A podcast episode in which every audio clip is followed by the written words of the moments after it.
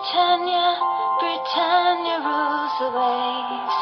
Britons never, never, never shall be slaves. Oh, Britannia, Britannia rules the waves.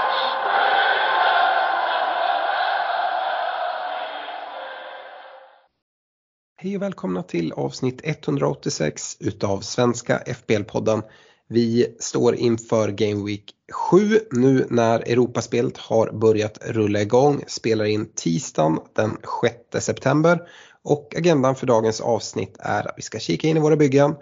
Vi ska kolla in eh, i veckans punkter där vi kommer lägga lite fokus på statistik här från de första sex Game Weeksen. Stefan har gjort jobbet och vi ska gräva lite i det, se vad som går att utläsa om eh, Eh, det är iTest, eh, stämmer med, med vad, vad man känner eller om man kanske är lite snett på det på något sätt sett i statistiken. Vi uppdaterar våra rekommendationer, kommer med en kaptensdiskussion för Game Week 7 och avslutar med era lyssnarfrågor. Och vi är fulltaliga idag. Jag är på strålande humör, eh, har flest fantasypoäng utav oss, vunnit båda poddderbyna. Stefan, du kom ju precis från en poddderbyförlust. Hur är läget med dig? Ja, och en eh, helt bedrövlig fantasy-omgång eh, så att, eh, det kunde väl ha varit eh, bättre. Eh, det ska jag väl eh, villigt erkänna. Ja, eh, det, ingen av oss har ju en score att stoltsera med på något sätt. Eh, Fredrik, eh, hur är läget med dig? Det, det blev ju ingen vinst i Merseyside-derbyt heller för Liverpool. Alltså det är väldigt lätt att, att, att gräva ner sig efter den här helgen. Jag ska försöka att se någonting positivt eh, ur den här FPL-röran och då är det att är det, är det några veckor man ska ha dåliga veckor då är det när, när liksom den generella poängen är låg. Eh, det är värre att göra dåliga scores när liksom många gör hö, liksom, riktigt bra veckor. Så jag tänker att jag tog en dålig vecka nu, eh, skit och piss, går vidare och sen så eh, de veckorna som det, det, är lite högre poäng då ser jag till att, och vara tillbaka. Vi brukar ju säga att det är ett maraton och inte ett sprintlopp. Absolut, så är det. Eh, Stefan, du tog eh, minst poäng utav oss tre den här veckan med 34, har total, totalt 377 poäng och en overall rank, ja men bra precis på en miljon. Eh, du, den här, du gjorde dubbelbytet Gündogan och Nico Williams eh, plockades in eh, till förmån för Leon Bailey och Robertson. Ja, eh, det var väl inget fel egentligen. Eh, med, med Robertson fick ju inte starten där. Nico Williams kom, kom iväg med fyra pinnar. Eh, visst, det kanske var Trippier man skulle gått för, men nej, det känns helt okej. Okay. nu såg jag även att, att Gundogan fick vilan här i, i Champions League så, så det känns rätt bra inför, inför helgen då med tanke på hans eventuella start mot Tottenham. Mm. Det är ju oerhört jämnt. Fredrik, du tog 39 poäng och har då en poäng mer i totalen än, än Stefan. 378 poäng, overall rank 953 000. Eh, också ett dubbelbyte. Eh, Patterson och Foden fick lämna och in kom Trippier och Zaha. Mm, känns eh, helt okej okay för veckan. Känns som att jag sätter upp mig bra eh, framöver. Två spelare som jag vill ha på, på lite sikt också. Som gör att jag inte känner mig stressad så med, med wildcardet direkt. Så att, nej, eh, de bytena känns trygga. Eh, och så får vi se lite hur, vad det blir framöver här. Det, det finns ju lite olika vägar att gå. Poddkungen själv här och plockar hela 40 poäng. Um, blir röda pilar på det också.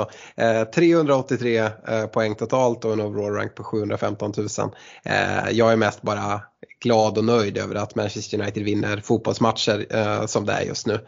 Um, fantasymässigt, ja men 715 000 i världen. Ja, ja, jag tar det, man är med, tycker det känns helt okej. Okay. Jag har ingen panik över, över min position riktigt än. Även om förra året så fick en liksom kanonstart. Eh, jag hade ju bara ett fritt byte, valde att spara det med ganska tydliga planer med att liksom Neto måste eh, försvinna ur mitt lag här inom kort, här till, till Game Week 7. Så att ja, ja, vi får se. Jag, jag har ganska tydliga planer. Jag, jag hade först tänkt göra ehm, eh, ja, vad jag hade tänkt. Ja men byta ut Robertson eller eh, Cancelo eh, till, eh, till Trippier och sen ta in Sa på mitten istället för, för Neto. Men jag har lagt masterplanen nu här och planerar Eh, ja, men, att låsa in mitt wildcard mer eller mindre redan den här veckan med ett dubbelbyte. Ehm, och ehm, ja, eh, vi kommer ju diskutera lite så här wildcard när, när det är läge att dra. Många har ju kikat mot att dra det i landslagsuppehållet, alltså mellan Game Week 8 och 9. Och eh, det är det jag har landat i. Sen så är det vissa som har börjat liksom snegla mot att dra det en vecka tidigare. Jag vet att du har varit inne på det Stefan. Ja, nej, men jag satte faktiskt upp en, en liten draft eh, i, igår eh, där jag kikade på det. Men det som blir lite avgörande tror jag blir vad som händer till helgen. För just nu känns, känner jag mig ganska nöjd med mitt lag och skulle kunna spara bytet.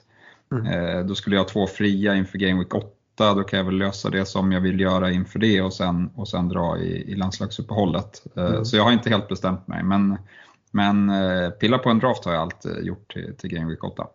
Ja, det jag egentligen har kikat mot det är ja, men Neto plocka ut såklart. Men sen plockar jag också ut eh, Kukureya.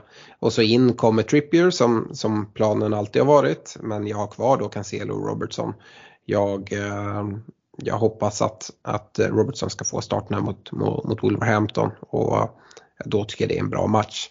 Eh, sen så eh, istället för Sa så plockar jag in Pascal Gross och dubblar upp med Gross och Tross eh, i, i Brighton. Och tycker att det blir det är inget jag skulle rekommendera om man inte planerar att dra sitt wildcard för de matcherna vänder ju snart. Men det blir ju att attackera Bournemouth här i, i sjuan.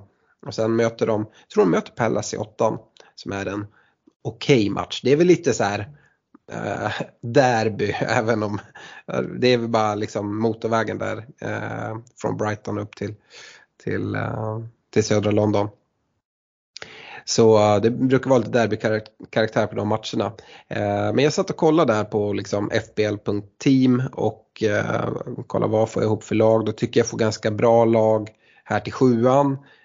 till Game Week 8 sen får man göra någon form av attack där jag kan byta ut egentligen vem som helst för liksom en veckas pant. Det skulle kunna vara att jag plockar Sala. Eh, visst möter Liverpool-Chelsea eh, i ja. åttan va? Ja, eh, skulle kunna plocka Sala, attackera och gå på typ Bruno Fernandes eller någon som har Leeds eller ja, någonting. Vad, vad liksom som faller på. Eh, skulle även såklart kunna plocka eh, någon försvarare och plocka in vem som helst där. Eller, ja, vi, vi får se men så, så blir det nog. Eh, har ni eh, kikat någonting för, för byten här eh, till, till Game Week 7? Om vi börjar med dig Fredrik.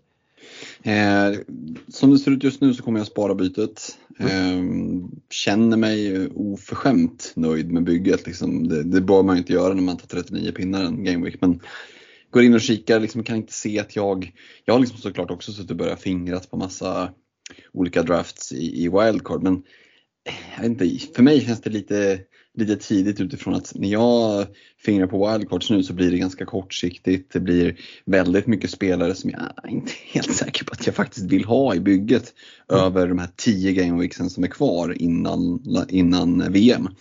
Så att eh, känslan just nu är att spara bytet två fria och de, då kan det bli ett, ett fattigmans wildcard, det vill säga tre byten för minus fyra nästa vecka för att kunna hålla wildcardet tills kanske Game Week 13-14 någonstans eh, och kunna tokattackera de sista gameweeksen in på VM. Det är känslan just nu.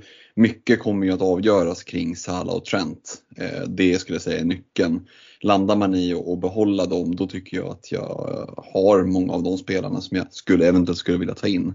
Men landar jag att jag vill liksom få ut dem, då kommer jag behöva ett wildcard för att kunna sprida ut dem. eh, ja, men de pengar som man får in på att byta dem mot whoever. Liksom. Mm. Den stora fördelen med att lägga en plan när man ska dra sitt wildcard det är att göra sådana här lite kortsiktiga byten och inte planera allt för långt fram. Eh, men problemet är att man låser in sig. Jag gillar ändå liksom, tanken med att kunna attackera det. Du pratar om 10 game weeks, nu pratar jag och drar inför game week 9. Då är det inga 10 game weeks heller. Jag tycker inte det är något problem. Sen finns det väl ett till fönster egentligen som man tydligt kan se vart ett wildcard ska dras. Det är väl där vid 12 när eh, de på pappret lite bättre lagen får, får bättre schema igen. Eh, sen är inte de jättekänsliga på, på, på spelschema men om man ändå liksom vill spela spelschema väldigt mycket så är väl det ett, ett vettigt läge. Mm. Stefan, dina funderingar kring, kring wildcard, har du liksom försökt bestämma något så du kan attackera kortsiktigt eller vill du hålla det helt öppet? Nej, men jag tror det blir i landslagsuppehållet om jag kan spara bytet. Eh, och, och nu, nu, så började både Kokoreya och, eh, och Gundogan bänk i, i Champions League och det var väl de två som jag kanske är mest osäkra på eh, startar i, i ligan för Eh, ja, men in, in på förhand och därför ser det bra ut med, med sparat byte inför helgen. Eh, sen tycker jag att ja, men, jag, jag, tycker också att det finns två vägar, antingen dra det sent för att liksom byta in eh, alla, alla man vill ha igen, Arsenal och Liverpool till exempel. Eh, eller bara dra det eh, nu eh, här, åttan eller nian för att eh, ja, men jag tror Champions League kommer vara ett jävla kaos i år. Mm. Med tanke på att det finns inga veckor där du kan vila spelare. Eh, så att eh, om du hamnar illa till i Champions League-gruppen, vilket eh, vi har sett Chelsea torska här första matchen, så kommer det komma rotationer i ligan. Det är jag ganska övertygad om. Mm.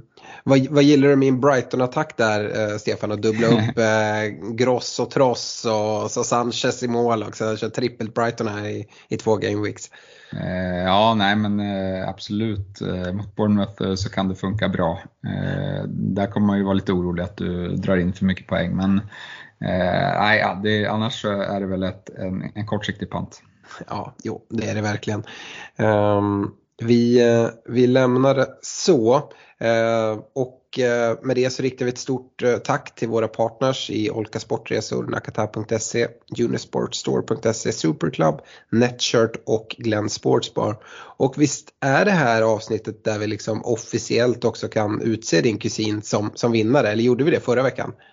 Ja, men vi kan väl göra det Eh, skicka ett stort grattis till, till Marcus Norrström som plockar hem Spursresan Augustipriset eh, i Glenligan och även ett Superclub i egenskap av vinnare av augusti i eh, poddligan. Så att, eh, det är kudos till eh, Mackan för det, riktigt bra jobbat eh, och overall rank på typ 65 i världen. Så att det, ja, det är helt okej okay, får man väl ändå säga, helt okej okay inledning.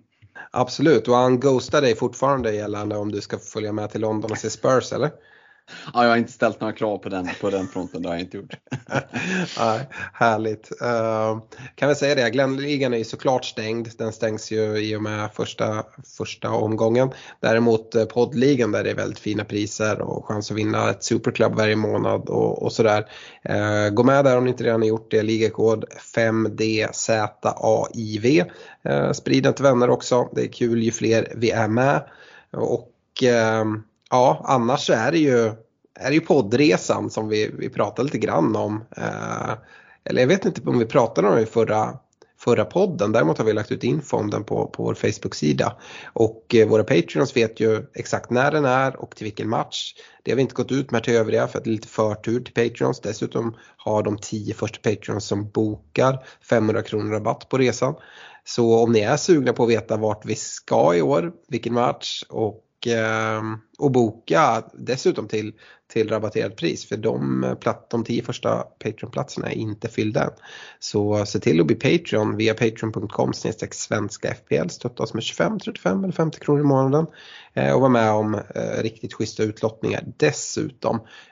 Man får förtur på sådana här resor, man får förtur på Eh, ja, men Glenn-eventet som nu är fullbokat till exempel i november och, och sådana saker. Så att eh, vi är jättetacksamma för alla som är med och stöttar oss där och, och nytt också på Patreon-sidan som vi har nämnt där. Vi har startat upp en ny Messenger-tråd. Eh, eller hur Fredrik?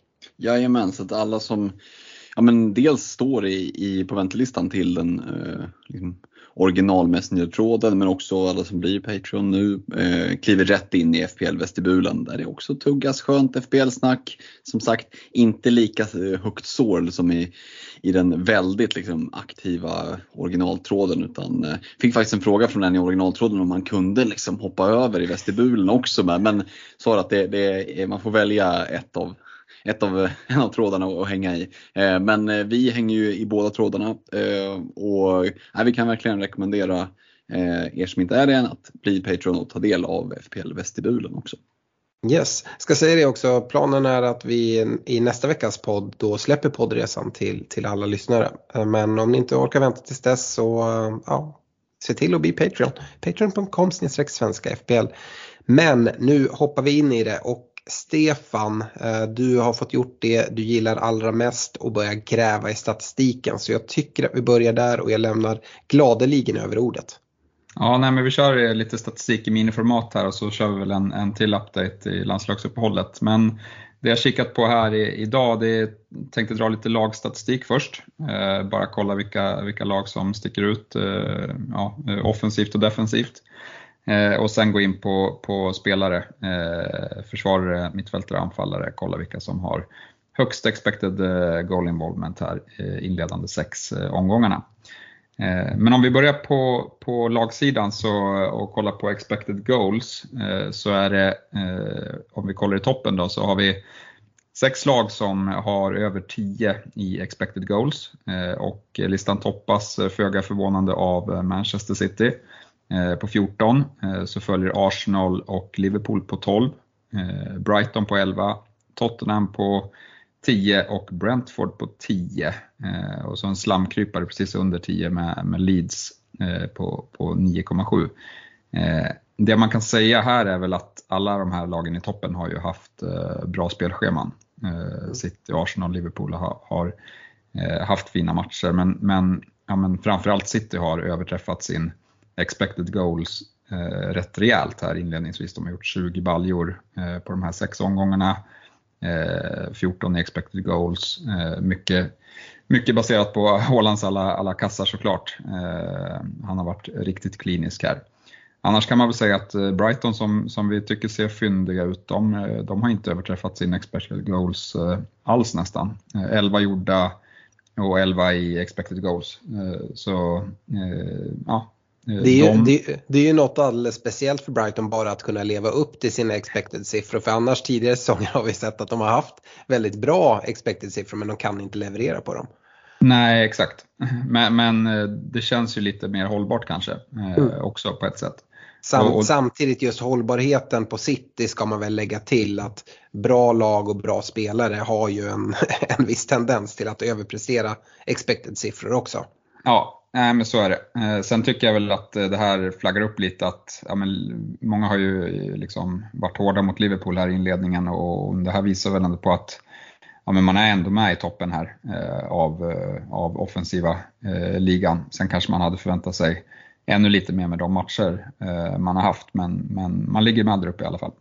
Mm. kan väl flika in också att Leeds Leeds har inte heller överträffat sin expected eh, siffra speciellt mycket så att, så att de ja, men ser också fina ut offensivt sett.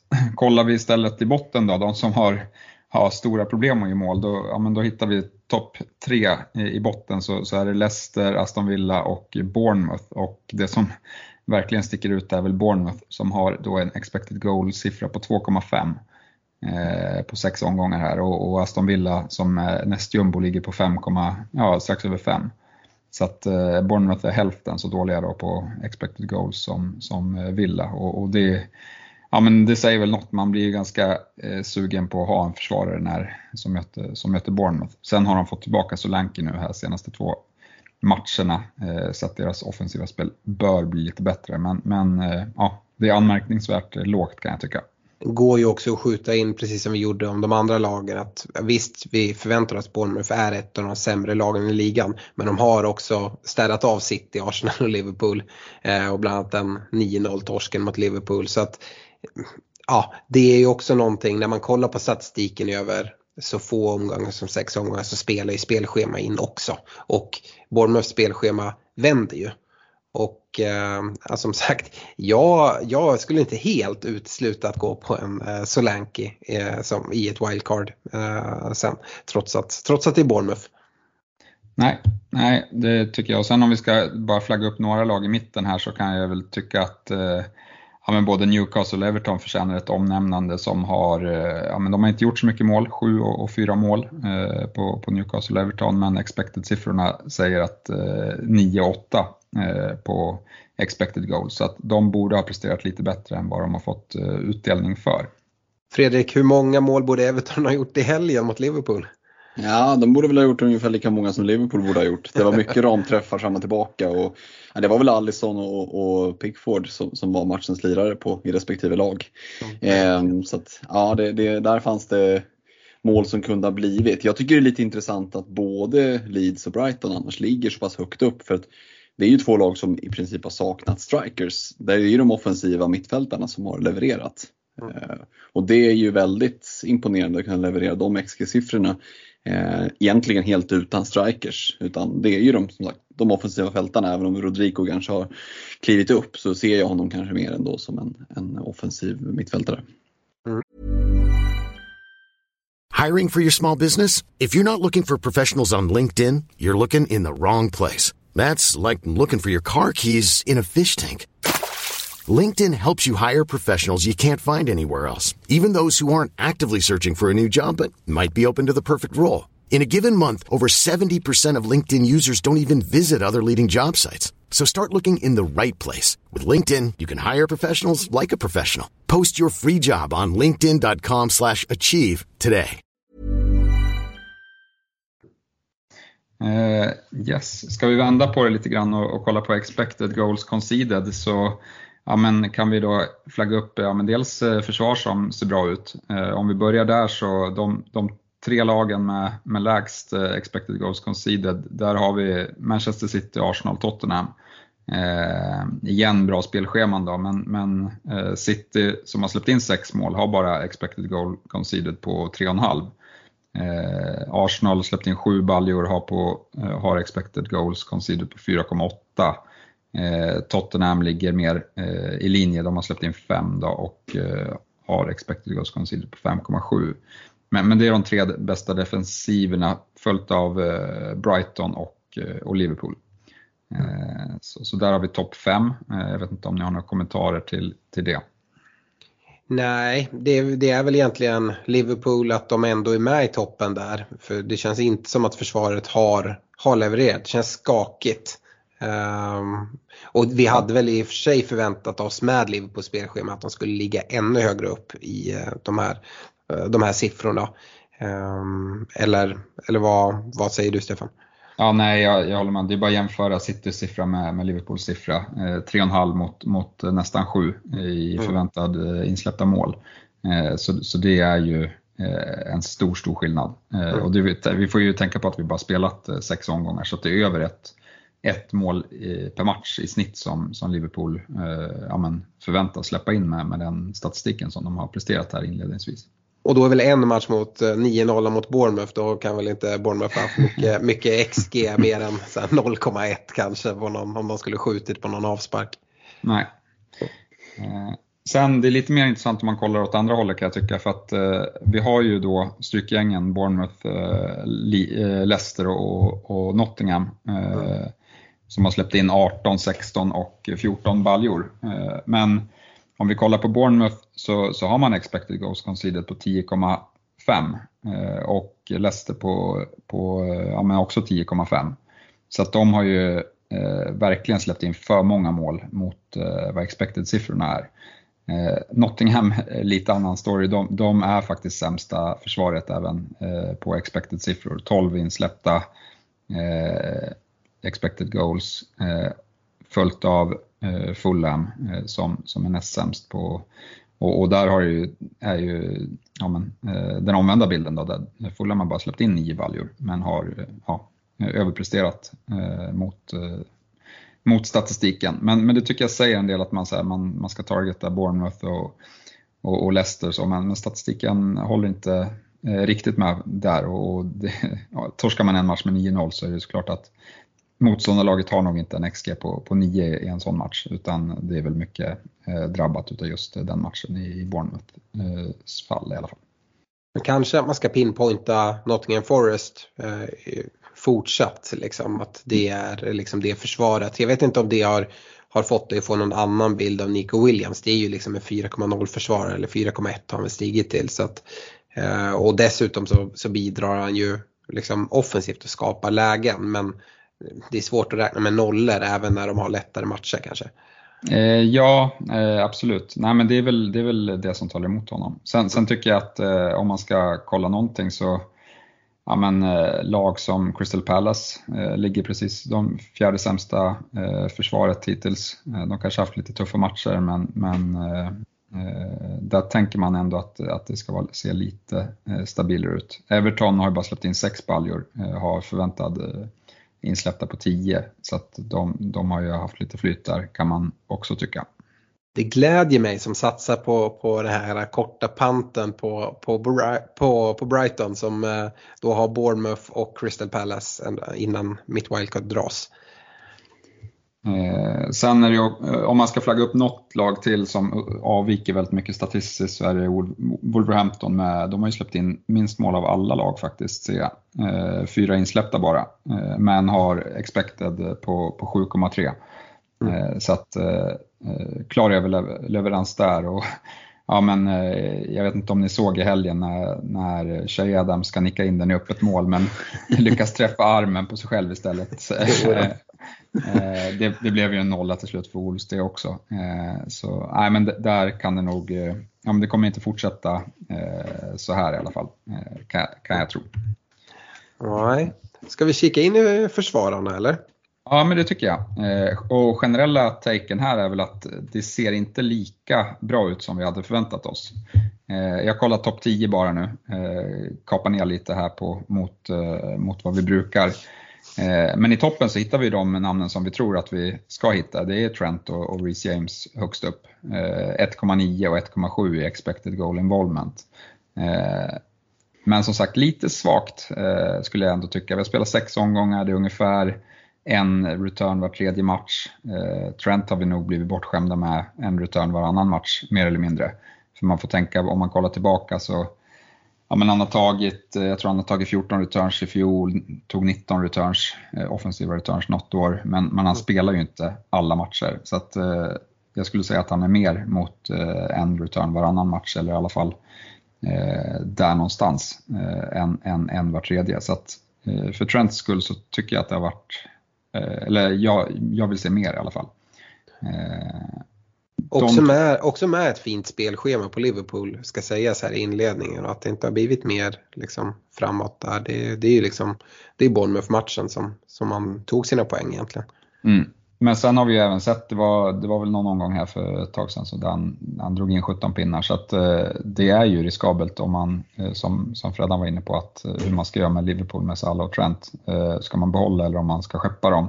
nu när matcherna blir svårare. Eh, det kan ju straffa sig och skeppa dem såklart. Eh, det ska vi ha med oss, de ligger fortfarande i toppen här. Eh, mm. På plats tre eh, hittar vi Nico Williams. Eh, riktigt fin inledning här, 1,5 expected goal involvement. Och sen är det ett gäng eh, bakom honom i Gabriel i Arsenal, Ait Nouri i Wolves, Trippier, Robertson, Perisic, Ryan Sessegnon och Pascal Ströjk.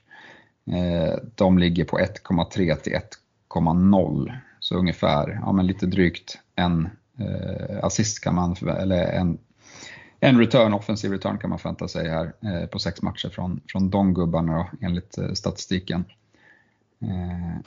Men nej, jag vet inte. Jag tycker de som sticker ut, det är, det är så här, vi vet vad, vad Trent och Reese kan göra. Sen tycker jag att om man kollar på Trippier så ja, men han, han ser ju fin ut. Han har väldigt bra mm. bonus, eh, bonusinsamling också, eh, alltså BPS eh, poäng. Eh, ligger han bäst bakom, bakom Trent tillsammans med Reece James där. Så att, och, och, sen vet vi också med problemet med, med Spurs är ju vem, liksom, hur mycket speltid får Perisic.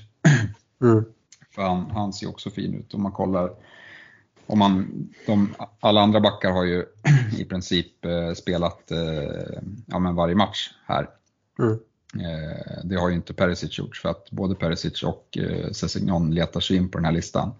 Eh, så de, de två tillsammans, om vi skulle få ett läge där, där någon av dem blir ordinarie när den andra är skadad, ja men då skulle det vara ett jättefint alternativ skulle jag säga.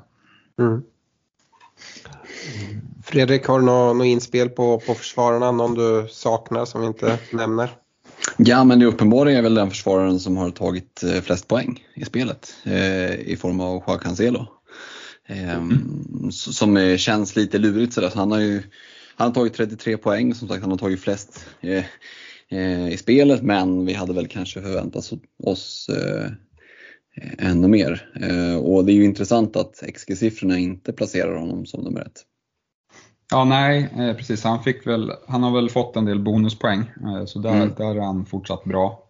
Sen har han gjort ett mål, om jag vill minnas rätt. Men nej, eh, offensivt sett om man bara kollar liksom vilka siffror han producerade i fjol mot i år så är han långt, långt bak eh, i år. Sen, sen eh, jag tycker det är svårt i Citys defensiv. Det finns ju såklart budgetalternativ, eh, men Cancelo känns ju som den klart bästa spelaren de har i backlinjen och mest given skulle jag, skulle jag tycka. Sen får vi se nu hur det blir i, han kan ju inte spela alla matcher, eh, får följa lite hur det går i, i Champions League där. Eh, men, men det är svårt att hitta någon klockren ersättare om man då vill ha exponering mot, mot Citys bästa försvar i, i ligan här. Mm. 1 plus 1 har, har Cancelo. Han uh, gjorde ju en ass eller en fantasy-ass när det blev självmål tror jag mot Bournemouth va? Uh, stämmer, det stämmer nog. Mm. Uh, mm. Ja. Nej, men, nej men det är väl det om backarna. Jag tänkte ta lite här, den här statistiken lite miniformat så vi, ja. vi kör vidare med. Och det man ska säga med försvararna, det är, vi kollar ju liksom expected liksom, eh, involvement framåt. Men där ska man ju väga in den vi gick på lag också kopplat till hur stor chans är det att de håller nollor.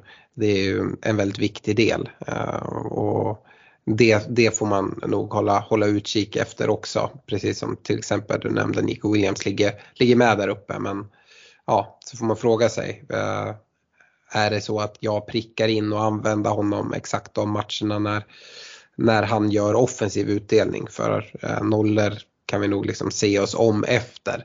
Sen kanske inte det är liksom det bästa exemplet, en spelare som är så pass billig, man inte lägger så mycket pengar, men det kan även gälla andra spelare. Nej, nej men på den här listan så tycker jag att eh, Reece James och Trippier som känns allra bäst. Eh, mm. resten tycker jag att det finns frågetecken för. Arsenal får sämre spelschema, eh, Liverpool likaså. Eh, Perisic, ja men vi vet att han är ett rotationshot eh, med tanke på Champions League. Eh, så eh, det är lite så jag ser på försvararna. Skulle man köra per minut så tror jag även att vi skulle se en, en viss Chilwell en, en bit upp här. Eh, ja, eh, det kan absolut stämma. Eh, konstigt att inte han har, han har kommit med. Men han kanske hade inte, hade, inte hade så hög expected eh, siffra eh, på de, de, eh, det målet han gjorde var ju väldigt låg expected kan jag tänka mig. Han är också typ bara spelat 90 minuter ja. mer eller mindre utspritt på liksom, några matcher. Ja, men vi går vidare på mittfältet, eh, tänker jag. Ja. Och eh, här brukar vi hitta Mohamed Salah i topp och det gör vi eh, nu också, men, men delat med Kevin De Bruyne. Eh, båda på 4,1 eh, expected goal involvement eh, och de leder ganska klart. bakom dem så hittar vi Sa på 3,4 tillsammans med Gross, också 3,4. Eh, och gänget bakom här från 3,1 till 2,8 är Sterling, eh, Ödegård, Gabriel Martinelli, Bruno Fernandes, McAllister i Brighton och eh, Marcus Rashford. Mm. McAllister förmodligen rejält boostat utav straffarna som han har tagit. Han har ju slagit in tre straffar så att uh, hans expected siffra är ju väldigt, väldigt låg eh, an, i, i, spelet. Då. Men, men vi har även sett han dra in en, en riktigt fin frispark. Han fick ett bort, bortdömt drömmål i samma match. Eh, här, han, var, han var ju riktigt bra här i helgen, men som sagt jag tror väl att, att Gross eh, är ett bättre alternativ där i Brighton. Mm. Eh, annars är det imponerande tycker jag av Wilfred Zaha att, att ligga med. De har ju mött Arsenal, Liverpool, nu missar han förvisso City-matchen tror jag men det gör ju också att det är en match som försvinner. Sen Newcastle har de också mött som har gjort det bra och sådär. Som har haft tufft spelschema men ändå eh, är han med där uppe i, i statistiken. Ja, eh, och deras spelschema blir ju, blir ju bättre härifrån. Eh, mm. Så han, han är jätte, jätteintressant och, och som du säger, missa en match, förvisso en svår match, men mm. eh, trots det trea eh, imponerar. Ja. Jag vet inte vad man ska säga annars. Det är väl eh, ja, men att De Bruyne verkar kunna matcha Salah. Problemet är väl eh, minuterna där. Mm. De Bruyne är en mycket, mycket bättre bonusspelare ska vi ju eh, säga. Eh, mm. Men däremot så, så har han inte samma målhot kanske som, som Salah. Nej, och man kan också stanna upp vid det för att det är ju, vi har ju en del liksom no Salah folk som skriver till oss och ja, man ska, man ska, man ska inte ha honom. Och, eh, och det kan väl alla säga och alla kan se det att han är inte i form. Men jag har varit inne på det tidigare, det är också en spelare som när han är ur form ändå levererar offensiva return och statistik som, som, som backar upp det. Um, nu är han väl den fem, den mittfältare som tagit femte mest poäng. Men det är många där som har flytt till De Bruyne till exempel. De Bruyne har ju tagit färre poäng än Salah. Uh, och ja, visst Salah, Salah är dyr men alltså ska man jämföra honom med liksom andra premium mittfältare så, så är det ju, ja, ja det, är, det är han som levererar det och visst man kan gå till Bröne men man får inte så mycket mer och en svårare säkerhet och en svårare, svårare situation om du vill ha ett Eh, ett kaptensalternativ vecka efter vecka sett till att du inte riktigt kan räkna med, med De Bruyne starten på samma sätt som, som eh, Mohamed Salah. Och det, det är väl den, ja, det man står inför egentligen. Mm. Eh, ja, nej jag tycker väl sen, det är väl intressant med, med Bruno tillbaka på, på den här listan. För om vi hade gått tillbaka ett och ett halvt år sedan då, då, hade ju, då var ju Bruno ett av de hetaste namnen eh, som, som vi hade i fantasy. Mm. Eh, nu, jag vet inte hur du känner kring honom, men han borde väl vara första straffskytt nu när Ronaldo bara får agera inhoppare kan jag tänka. Det räknar jag med. Uh, om uh, inte Ronaldo är på plan och jag skulle kunna säga att även om Ronaldo är på plan så kan det mycket väl vara så att Bruno uh, får ta dem före. Det känns som att han, lig han ligger högre i, i ranking hos uh, Ten Hag.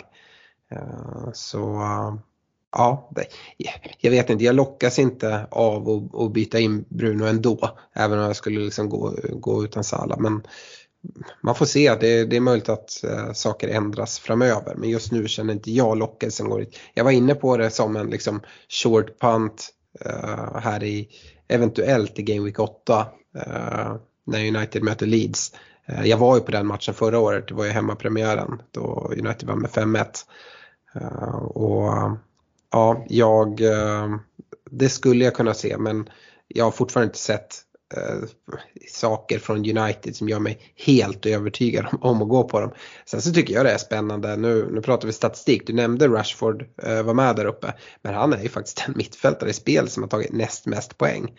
Det hade inte jag tagit sådär utan att liksom kika in på, på, uh, på sidan.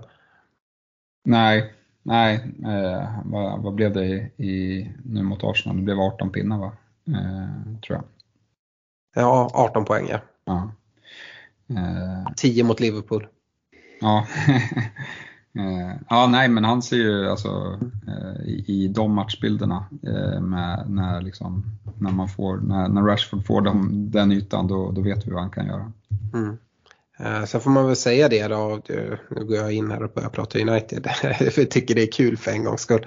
Eh, det är väl att eh, Martial ska komma tillbaka och då kommer han hota om den positionen och nu när Anthony är invärvad, Jadon Sancho är där, det är inte ens säkert att Rashford har en liksom, given startplats på något sätt när Martial är tillbaka.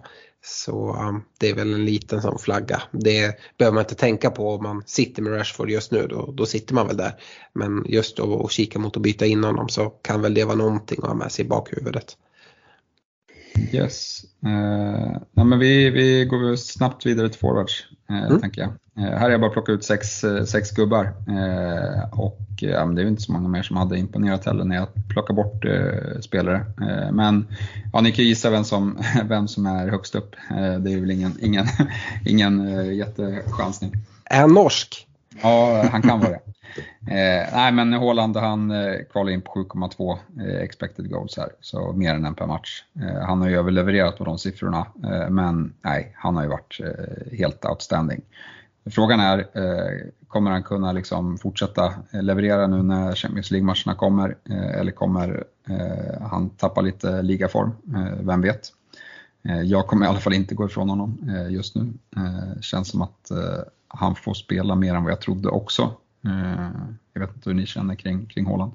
Ja, starterna får han ju. Eh, sen så får han ju sällan 90 minuter. Det är ju ofta för att City eh, liksom avgör innan dess. Och så länge det är så, och han inte får 90 minuter vecka efter vecka eller match efter match. Så kan det mycket väl vara så att Pep tänker fortsätta köta på honom en del. sen tror jag ju nu när det kommer Midweeks matcher och det börjar bli ligacup och eh, sånt där, ja men då eh, då, då bör han väl inte spela. Men, men Champions League, ja men där kommer han ju definitivt vilja spela. Uh, uh, ja, gjorde ju mål nu här idag mot, borta mot Sevilla. Uh, det kan vara så att City avgör gruppen tidigt och att han då kanske får sitta av någon CL-match också. Vi, vi får se. Men jag har liksom gett upp i att försöka gissa när Haaland ska, ska vilas eller inte. Eh, jag vet inte vad du säger Fredrik? Nah, jag hade ju en spåkula där som jag trodde visade framtiden men den slutade med att den gick lite i kras när Holland fortsätter att starta. Så att, eh, alltså, efter internationell, liksom, eller efter landslagsuppehållet här så är det ju fem raka veckor med Ja, först är det två Champions League, sen är det en Midweek Premier League, sen är det ytterligare två Champions League. Det är ju helt omöjligt att, att han kan starta alla, det, det går ju bara inte. Um, då tror jag att han kommer gå sönder mm. om han gör det. Eh, men å andra sidan, det, det, han kan ju klara sig på en halvlek så gör han två baljor. Mm. Då sitter man ju bara och myser med honom som kapten. Så att, han har ju ritat om spelplanen lite och vem vet, kanske han är den där permakaptenen som, som Salah var förra säsongen. Mm. Ja, det som är lite intressant är ju att Kane faktiskt letar sig upp på, på andra plats eh, 5,0 eh, så ligger lite bakom på expected goals. Eh, dock fortsätter vara väldigt bra på bonusstatistiken, trumfar Haaland där. Det är ju ett bra alternativ. Det är bara det att Haaland är så pass bra så att det är väl, och de som har gått på Kane har blivit så straffade nu så att, nej jag vet inte, det, det är svårt att göra den switchen eh, just nu kan jag tycka. Han verkligen, men, men som du säger, Kane har verkligen smygit med där. Nu nämnde vi inte det på mittfältet men det är ju en enorm besvikelse eh, för en, en sån. Eh, det var ju en diskussion, jag vet inte, inför säsong liksom att Uh, ja, sån kanske är rätt gubbe att gå för i Spurs. Så där har man ju gått bort sig fullständigt. Uh, visst, alltså Kane vs Haaland, det har ju blivit hårt för många om man gjorde switchen till Kane eller man, man har gått på Kane från, från första början också för den delen. Men, men Kane har ju gjort det bra, uh, det, det får man ändå säga. Yes, uh, om vi går vidare så kan flagga upp där. Son ska tydligen ha varit väldigt bra i helgen. Jag såg inte matchen, men, men klar, klar hans bästa match för, för säsongen vad jag har hört. Mm. Eh, sen, sen fick han ingen return från matchen, men han, han ska ha varit bra i spelet. Mm. Eh, bakom Kane då, då hittar vi Mitrovic 4,6 eh, expected goals. Eh, följt av Jesus på 4,1, Ivan Tony 3,8 eh, och det är väl egentligen de fem som har imponerat mest. Sen, sen är Firmino faktiskt på listan 3,0 eh, mm. som sjätte gubbe. men ja, det är väl, ja, ni får dra ett tankar kring dem och utöver listan så, så, tycker väl jag om man ska flagga upp två andra som är intressanta just nu så är det ju Isak i Newcastle eh, mm. med, med det spelschema som kommer och sen eh, så finns ju Solanke där om man letar någon riktigt billig för, för Bournemouth eh, har ju väldigt fint spelschema från Game Week 9 och framåt hela vägen till VM nästan. Mm. Om, jag, om jag börjar där Fredrik så, ja med Isak, att han inte finns i statistiken det är ju ganska självklart eftersom han eh, kom sent här i fönstret. Uh, och håller helt med att han är intressant. Sen så just det här vi pratar om att liksom Kane han ändå smyger med och sådana saker. Problemet är ju uh, det här att men, Visst, man kan hitta, gå utan Salah och ska man gå på Kane och Haaland. Men de här anfallsplatserna, vi har ju de här som verkligen lockar. Du nämner ju flera av dem i det här mid-price segmentet. Mitrovic har ju stigit en del men liksom fortfarande 6,8, vad är det för peng för Mitrogol? Eh, Tony där 7,2, Isak också liksom i samma priskategori. Eh, Solanke är ännu billigare. Eh, och Solanke är ju en sån spelare som, alltså jag vill inte att man ska skratta för att jag nämner att jag kanske kollar på att ha han i ett, i ett wildcard. Um, han, precis som Mitrovic, så är det en sån spelare som jag förväntar mig vara inblandad i ja, men ungefär 50% av Brightons mål eh, under säsongen. Och liksom, Bournemouth Ja, Bournemouths mål såklart. Uh, för, för ett pris på, på 5,7 som man står i nu det är en, det är en bra peng. Sen behöver man inte starta honom vecka efter vecka. Men, eh, men som sagt, Bournemouths spelschema, kikar man i det, det ser, det ser rätt fint ut fram tills, eh, till VM nu. De har betat av de tuffa matcherna och kanske framförallt om man ser Uh, nu har de Brighton här i sjuan, de har Newcastle i, i Game Week 8. Eh, och sen är det många som kollar på, på att dra wildcard som sagt. Då är det Brentford, det är Leicester, det är Fulham, Southampton, West Ham, Tottenham, Leeds, Everton och sen så har vi eh, VM. Och ja, men, i de matcherna kan jag tänka mig att starta honom i de allra flesta matcher. Sen kan man ändå ha honom liksom som etta på bänken eventuellt beroende på hur laget ser ut. Eh, men det kommer bli tajt om de där anfallsplatserna och jag tror att det kommer vara väldigt svårt för mig i alla fall att argumentera för att ha Kane och Haaland Ehm, ja, det, det kommer vara tufft. Jag vet inte vad, vad du säger eh, Fredrik. Ja, nej men så är det ju. Tre platser, det är, det, det, det är inte liksom, det är inte mycket att fylla och, och Håland det är ju liksom autogiven på en och då är det två kvar. Jag älskar ju midprice-anfallare och nu finns det ju en, riktigt göttigt buffébord att hugga in på. Jag köper Solanke liksom tankarna kring att det är ju ändå lättare att sätta en Solanke på bänken än en Tony till exempel. Mm. Det känns lite bättre i magen att bänka 5,7 Bournemouth-anfallare snarare än, än ja, vad, vad låg Tony på? 7,2. Ehm, mm. Det är ganska mycket pengar att, att sätta på bänken. Och jag tror att man kommer behöva ha en mycket starkare bänk än vad man har haft initialt men det kommer också innebära att det kommer sitta väldigt mycket poäng där till och från. Mm. Ehm, men eh, nej, jag ser mig själv inom kort, inom en ganska snar framtid ändå, eh, lassa på mer framåt. Ehm, Jesus tycker jag är jätteintressant att han smyger med där uppe. Har ju sett liksom bra ut till och från ska jag väl säga. Det har verkligen varit eh, ups and downs sådär. Hade ju sin 19 poängare i, i Game Week 2. Sen har det sett ganska blygsamt ut eh, i poängskörden kan jag tycka. Eh, men han finns ju med i XG-siffrorna så att ja, men han får det ju svettigt att hålla sin plats eh, i, bygget och jag tror att det är många som, som blickar mot att inom ganska kort eh, kunna växla ut honom för att kunna få in Ja, men det uppenbara bytet är ju antingen om du har lite pengar på banken eller om du lyckas lösgöra eh, från övriga lagdelar. Det är ju att göra Jesus och din icke-spelande tredje anfallare till två midprice eh, anfallare. Ja, och där ska man väl säga det att eh, vi flaggar upp att hans liksom, pris är fel och det kan jag fortfarande tycka. Men med hans ägarandel och när folk nu börjar kika mot att lämna honom så, så tror jag att det där priset kan rasa. Nu är han väl prisad 8,1 men jag tror att han kommer sjunka under, eh, under 8,0. Så eh, Eh, ja, det är en sån spelare som jag kommer kika tillbaka till längre fram. Men uh, det är en spelare som jag har väldigt svårt att se ska klara, klara ett wildcard över landslagsuppehållet när de liksom, direkt efter landslagsuppehållet ska möta Tottenham, Liverpool och City ganska liksom, i tätt följd. Uh, så, och det, det tror jag de allra flesta tänker. Ehm, det, det, man kan också kan skjuta in då, du nämnde Firmino lite kort att han var med där. Det är ju en spelare som jag absolut inte tycker att man, man kikar mot. Jag antar att du håller med mig där Fredrik. Ehm, däremot kan man väl nämna en spelare som ja, men, kom liksom upp som en sol, ner som en pannkaka eh, i Darwin Nunez.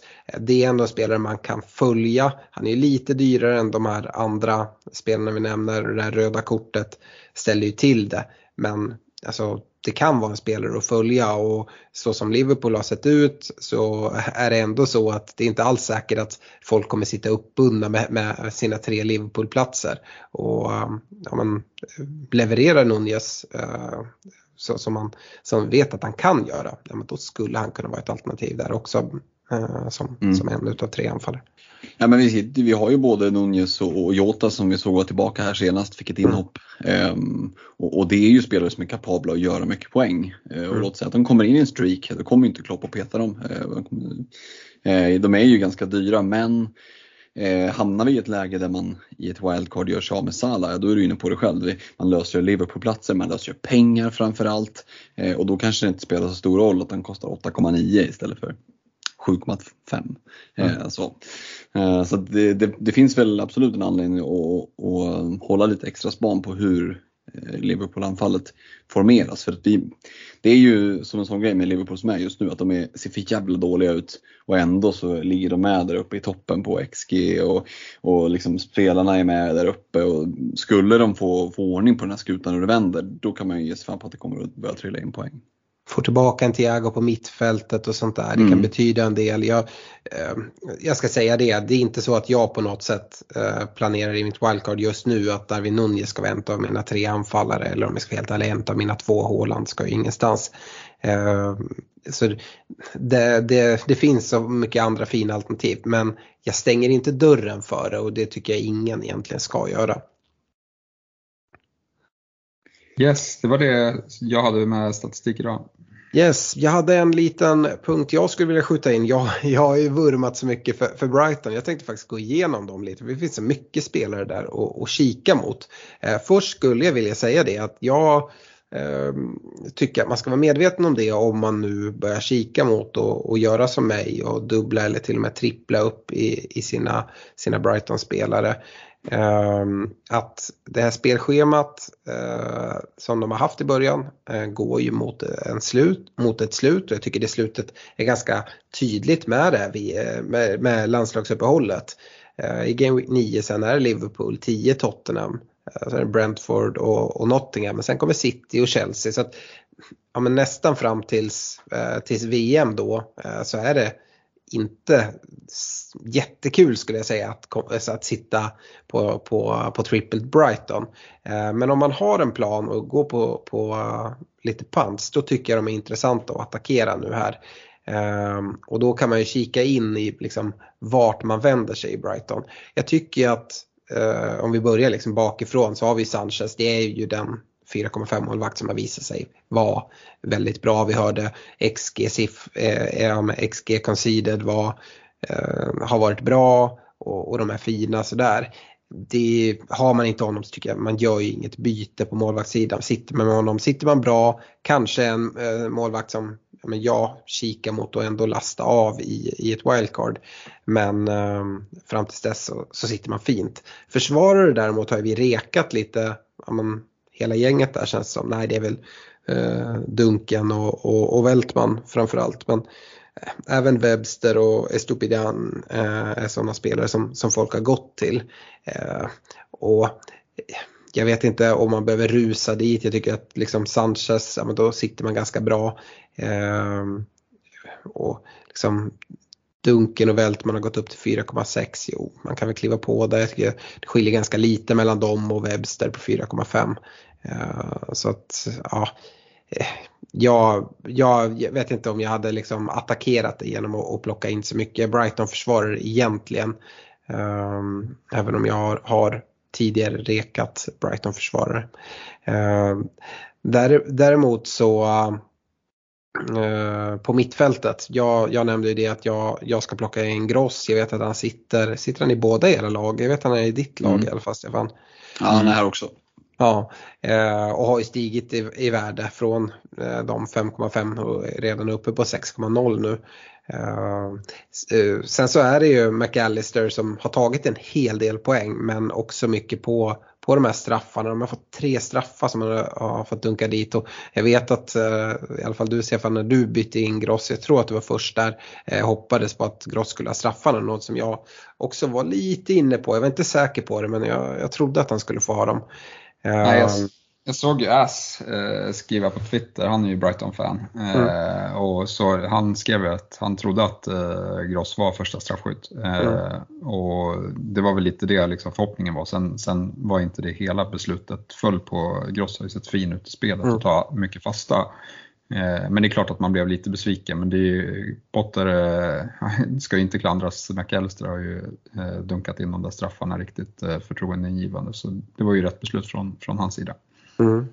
Har man inte klivit på någon Brighton mittfältare och man nu liksom kanske kikar mot wildcard här till, till landslagsuppehållet. Då vill jag ändå slå ett slag för Trossard även fast det är den dyraste utav dem. Kostar ju 6,5 tycker alltså han ser väldigt, väldigt fin ut. Det är en rolig spelare att kolla på dessutom. Eh, Gross, alltså jättebra men jag tycker det är de man ska ställa mot varandra. McAllister är billigast men jag, jag, tror inte att poängen kommer rulla in på samma sätt som för Trossard och Gross. Eh, Trossard eh, spelar ja, i, i, någon form av uppställning som, som left wingback här nu senast. Det, det avskräcker inte mig för kollar man hur han spelar så är det snarare en ytterforward. Eh, och eh, i, i senaste matchen nu när, mot Leicester när de såg riktigt fina ut. Då är det ingen annan mittfältare som har liksom fler touches in i box eller, eller skott eller så eh, än honom. Så att, eh, men jag, det är inte så att man behöver vara rädd att han ska spela ytterback på något sätt även om han sitter uppställd där när man kanske kollar i Livescore eller någon annan app. Eh, kolla matcherna. Eh, Gross är ett fint alternativ om man inte har råd eh, till Trossard, det tycker jag. Och eh, för de riktigt tuffa då, då, då dubblar man ju upp precis som jag gör. Eh, det fina, även om Gross inte tar straffarna, så tar han en hel del fasta. Han är dessutom en riktigt fin avslutare när, när han får chansen. Uh, och ja, men bra bonusspelare, mycket kopplat till att han, han tar de fasta situationerna. Då. Så att, uh, det är väl min syn på, på mittfältsgänget. Och, Sen är, jag tror tidigt eh, i Game Week, eh, inför Game Week 2 eller så tror jag faktiskt är Rekare Welbeck som anfallare.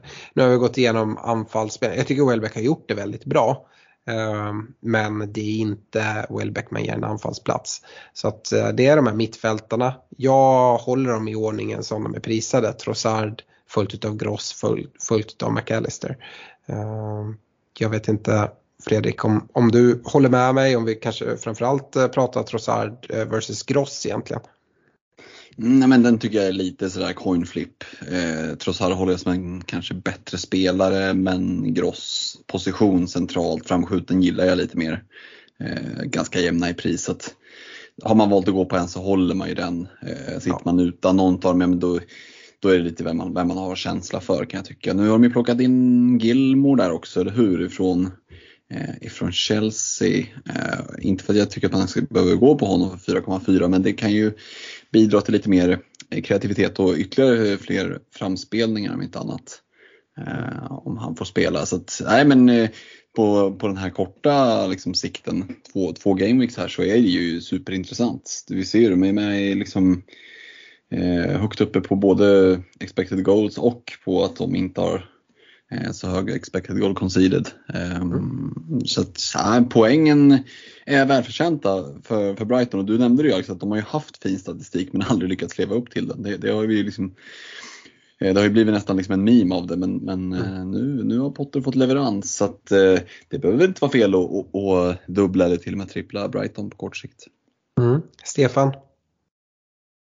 Uh, ja, nej. Uh, det, det, Brighton ser super, super fina ut. Uh, någon spelare som, som du inte nämnde så mycket tror jag, som ändå har, har levererat. Sen, sen är det väl svårt om man ska hitta, men, men det är väl om man inte har budget. Det är ju March. Mm. Han, han har bränt allt. men, men han, han ligger ändå rätt, rätt bra med på liksom expected, kostar bara 5,0. Eh, det är verkligen budgetvägen in på mittfältet då, men, men jag föredrar eh, de andra eh, mer. Mm. Ja, Mars hade jag hållit mig borta ifrån faktiskt. Eh, det hade jag även fast statistiken säger, säger inte Jag tycker att det, det finns så mycket bättre alternativ här som, som jag är inne på. Men med det kommer vi till rekommendationerna och får väl se om det är några Brighton-gubbar som har letat sig in där. Vi ska börja med försvarsrekar och Eh, Fredrik, eh, förra veckan hade du en Brighton-gubbe där i just Veltman tillsammans med Fofana och Trippier.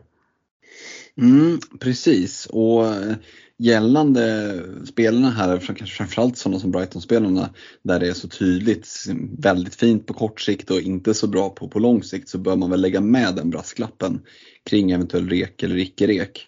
Jag väljer att plocka ut Vältman och det gör jag utifrån att Alltså ta in honom på, på kort sikt, absolut, men ska man kika på lite längre sikt så tycker jag att det kan finnas ja, men, andra ställen att blicka till. Eh, och nu har vi ju sett att Big It the Back har ju svikit lite. Det kanske är så att man vill eh, omstrukturera lite, få in billiga spelare.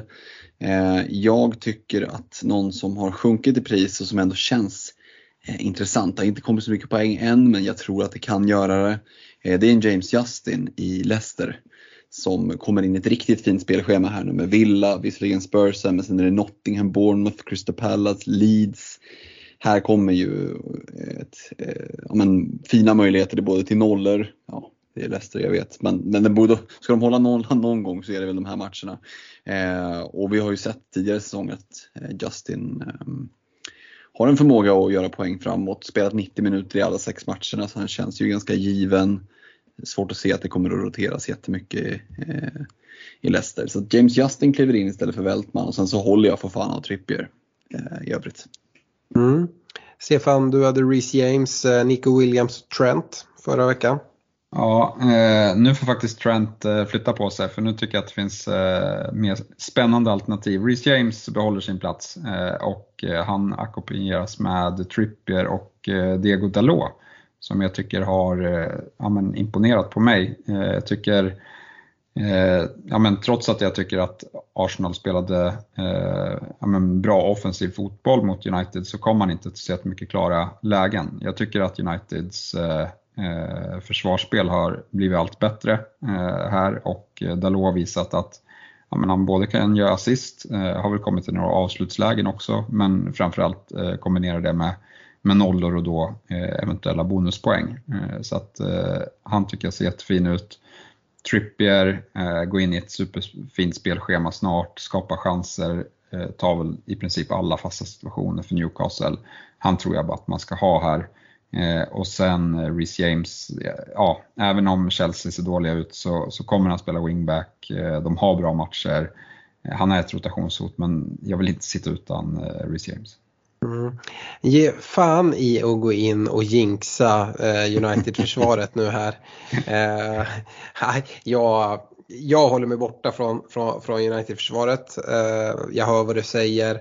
Eh, jag tycker om man ska in i United-försvaret så är Dalot rätt väg att gå. Däremot så är det en gubbe som men jag, han kommer ha fler gula kort än vad han kommer ha assist och mål när vi summerar säsongen. Han har väl eh, tre gula kort här på de första sex matcherna. Eh, och är övertaggad, ser dock liksom inget hot i på att han, han eh, ska liksom tappa speltid eller så. Eh, och nej, eh, fördelen med, ja, med både egentligen Arsenal och United nu när Europaspelet drar igång det är ju att det är Europa League och i början så tror jag liksom, ja, men det kanske är där eh, Dalot som exempel kommer tappa speltid snarare än liksom Champions League-gubbarna där bästa lag spelas för det mesta. Um, men nej, jag, jag, jag, tycker man kan avvakta lite med United-spelare generellt. Um, går jag till mitt försvar uh, så så eh, väljer jag att hålla kvar de jag hade förra veckan. Det var Reece James, det var en Trippier och det var en Nico Williams. Eh, Nico Williams är väl fortfarande sådär spelare, ska han vara med eh, i rekarna här? Jag tycker det är en fin femte gubbe att ha som man kan spela någon gång då och då. ja, är det så, visst, går man på fyrbackslinjen då tycker jag att Williams är liksom det självklara, självklara femte försvararen i, i ett sånt läge. Eh, bättre schema på, på Forest och med det så förväntar jag mig kanske inte att nollorna ska börja trilla in. Däremot kanske lite offensiv utdelning. Så nej, han får vara kvar. Jag tycker det finns ett annat alternativ nu, fast jag har sett för lite då, på hur speltid. Men, men Emerson i, i West Ham, eh, mm. med West Hams spelschema, eh, är ju också en 4,0 eh, back som, som absolut skulle kunna vara där och hota. Eh, det är det. Eh, det som är med en sån här eh, liksom femte försvarare som man förmodligen inte spelar vecka efter vecka. Det är speltiden. Nico Williams känner jag mig stensäker på. West Ham spelar Conference League. Kan det vara så att just den veckan då jag behöver honom, ja men då, då, så, då så vilar han eller börjar bänk. Det är väl det som liksom, hur jag väger dem mot varandra. Sen är West Ham West Hams försvar bättre än, än Forrest, absolut. Men eh, ja, jag håller nog Nico Williams högre ändå. Men, men eh, det är ingen dum shout. Um, jag går vidare direkt på mittfältet. Jag tror jag lovade förra veckan att Martinelli inte ska vara med i, i mina mittfältsrekar längre. Jag har haft honom sedan start och han satt i alla våra mittfältsrekar förra veckan. Jag har valt att ta bort honom den här veckan i alla fall. Eh, däremot får eh, Wilfred Sa och Sinisterra i Leeds eh, fortsatt förtroende på, på reksidan. Eh, Martinelli däremot växlar jag över till Eh, Eh, en spelare i ett lag som Fredrik var inne och pratade på på försvarssidan. Eh, och det är en Madison på mitten. Det är absolut en spelare som jag kikar mot eh, för mitt wildcard. och Jag kommer nog vänta tills dess ehm, innan, innan jag kliver på, på Leicester Eh, och, och Madison. Men eh, det är en spelare jag verkligen gillar. Det är som sagt du var inne på det, de har Tottenham Game Week 8 vilket gör det liksom perfekt att efter det kliva på när de ska möta Forest, Bournemouth, Palace, Leeds, Wolves efter varandra. Eh, så James Madison tycker jag är en kanonrek och är det så att man inte vill liksom låsa in sig på ett på ett wildcard till Game Week 9 så kan man absolut kliva på honom redan nu tycker jag. Eh, Aston Villa här i, i Game Week 7 skrämmer inte och han kan absolut leverera mot ett, mot ett Spurs också. Så att Madison får min rek där på mittfältet tillsammans med Saha och Sinisterra och de tycker jag inte behöver så mycket mer presentation. Um, Stefan, du hade också Sinisterra uh, med förra veckan tillsammans med Martinelli och James Ward-Prowse i SA-15. Ja, och jag har redan tröttnat på, på två av dem. Martinelli, han ska ingenstans. Eh, han, eh, jag tycker han ser fortsatt eh, jättefin ut. Eh, och, och jag tror att, eh, ja men jag tycker inte matcherna eh, avskräcker riktigt än. Eh, jag tror dessutom att Arsenal har chanser mot Tottenham när Martinelli ställs mot, mot Emerson där. I, i duellen. Men är det rätt gubbe att plocka in nu om man inte sitter med honom? Eh, ja, men jag tycker att han är den eh, mittfältaren som imponerar mest i den prisklassen. Eh, det tycker jag. Hade, om det var någon som skulle som var närmast att liksom komma iväg med poäng från, från matchen i helgen så var det väl Martinelli också. förutom Sakas mål då. både med, med nicken och med, med det bortdömda. Eh, men nej, jag hade vadå, Everton, Brentford och Tottenham, det, det, är ingenting som avskräcker mig och det är även en prisklass som gör att man kan behålla eh, och bänka eh, någon tuff match. Mm. Så, nej, jag, jag, kommer inte, jag kommer behålla Martinelli hela säsongen om han inte skadar sig. Det är så jag känner. Och sen de andra gubbarna, de, eh, det får bli Luis Zaha och sen har jag kastat in en riktig outsider här som har inlett säsongen svagt. Men, men om, om, om det ska komma poäng någon gång så är det nu och det är Jared Bowen. Mm. Yes. Uh, Fredrik, uh, Zaha, Martinelli och De Bruyne förra veckan. Mm, och då är det ju Wilfried Zaha och inte den gamla United och Fulham-liraren var det väl, Louis Zaha vi, vi pratar om. Everton var han väl också va? Så var det också kanske till och med. Skadad var han väl allra mest kanske. eh, skit i det. Eh, Wilfried Zaha ska ju såklart ingenstans. Eh, fyra av sex kommande på hemmaplan. Eh, de borta matcherna är Leicester och Brighton. Eh, nej, dundergiven på reken. Jag tycker att Martinelli har både ett kortsiktigt och ett långsiktigt case för sig. Eh, två fina matcher nu för den som har tänkt att dra wildcardet i eh, landslagsuppehållet och om någon anledning inte sitter på honom så finns det faktiskt ett case att plocka in honom för två eh, två game weeks och sen göra en, en omvärdering inför ja, men, när man sitter med, med wildcardet. Så jag tycker att det finns ett case att behålla Martinelli också. Sen ska vi få en riktig pant, en riktig pant istället. Vi går från De Bruyne som är en av spelets absolut bästa spelare till någon som inte är en av spelets bästa spelare men som kliver in i ett fint spelschema. Ehm, och är det så att man vill sticka ut utan att kanske lägga allt för mycket pengar så har vi en mittfältare som kostar 5,5 i eh, Morgan Gibbs White i Nottingham Forest.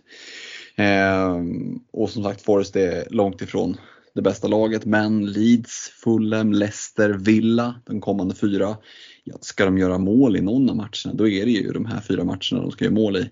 Och jag skiter lite i om det läcker bakåt, jag kan offra den där pinnen då liksom för, för hålla nolla men eh, Gibbs White med fin eh, utgångsposition skulle mycket väl kunna komma iväg med ett par returns här. Så att, behöver man sticka ut men utan att vilja liksom casha ut allt för mycket pengar så 5,5 för en Gibbs White skulle kunna vara en differential.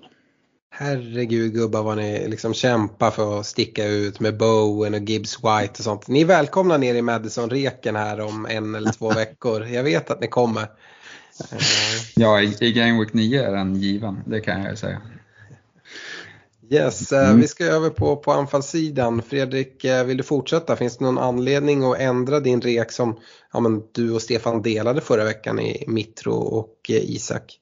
Absolut inte. Det, de sitter ju liksom stensäkert och det är klart man kan peka på att Ivan Tony går, går lock och, och liksom plockar poäng som det vore godis från små barn. Men jag tycker att eh, Mitrovic och Isak är de två som jag kikar mot och, och få in fortast möjligt i mitt bygge. Så att eh, Mitrogol, Isak givna i reken.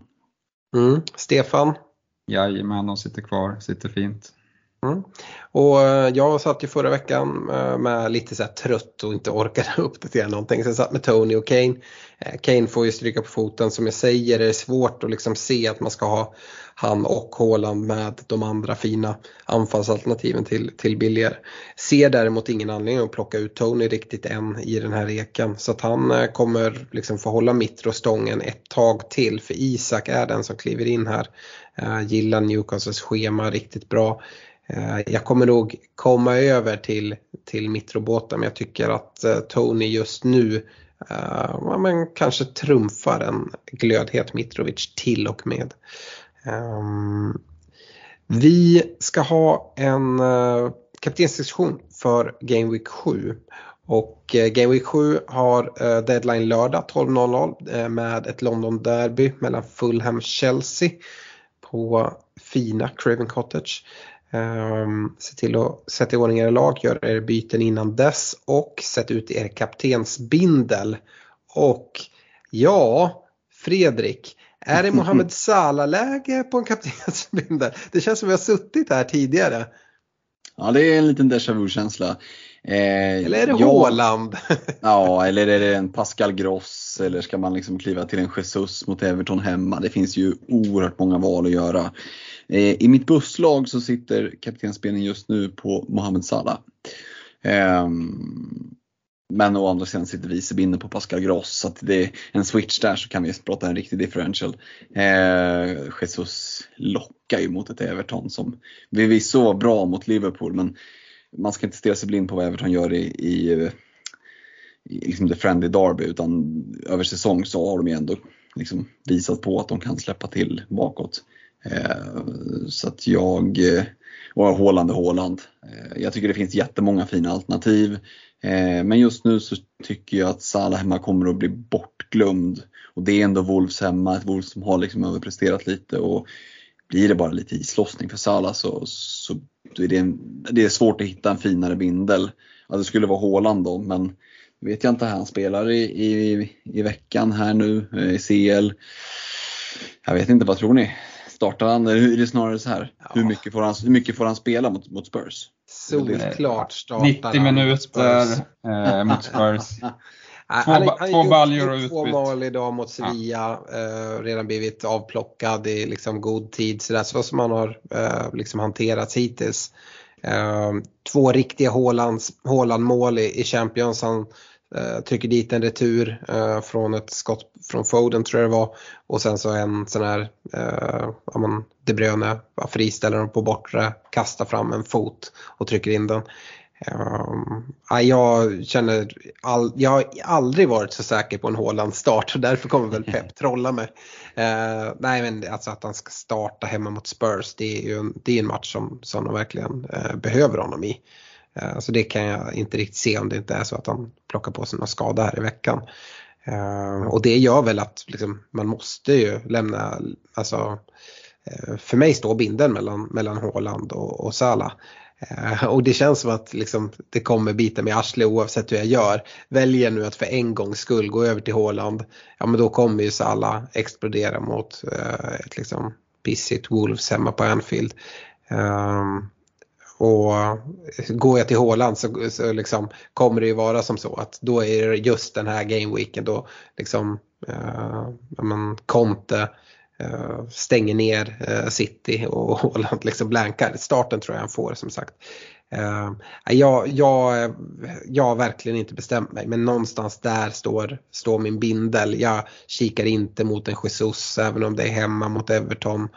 Uh, jag kollar inte mot någon av Brighton-gubbarna. Det räcker att jag har både Trossard och Gross på mitten. Um, ja, jag vet inte Stefan, du, du börjar nästan skrika när eh, Fredrik eh, pratar Håland. Är det där din bussbindel sitter eller? Nej, det är det inte. Eh, eller det, det, vet jag inte. Jag tycker att det är jättejämnt. Men att han inte skulle starta, det, det, det är liksom helt osannolikt. Eh, det, det tror jag.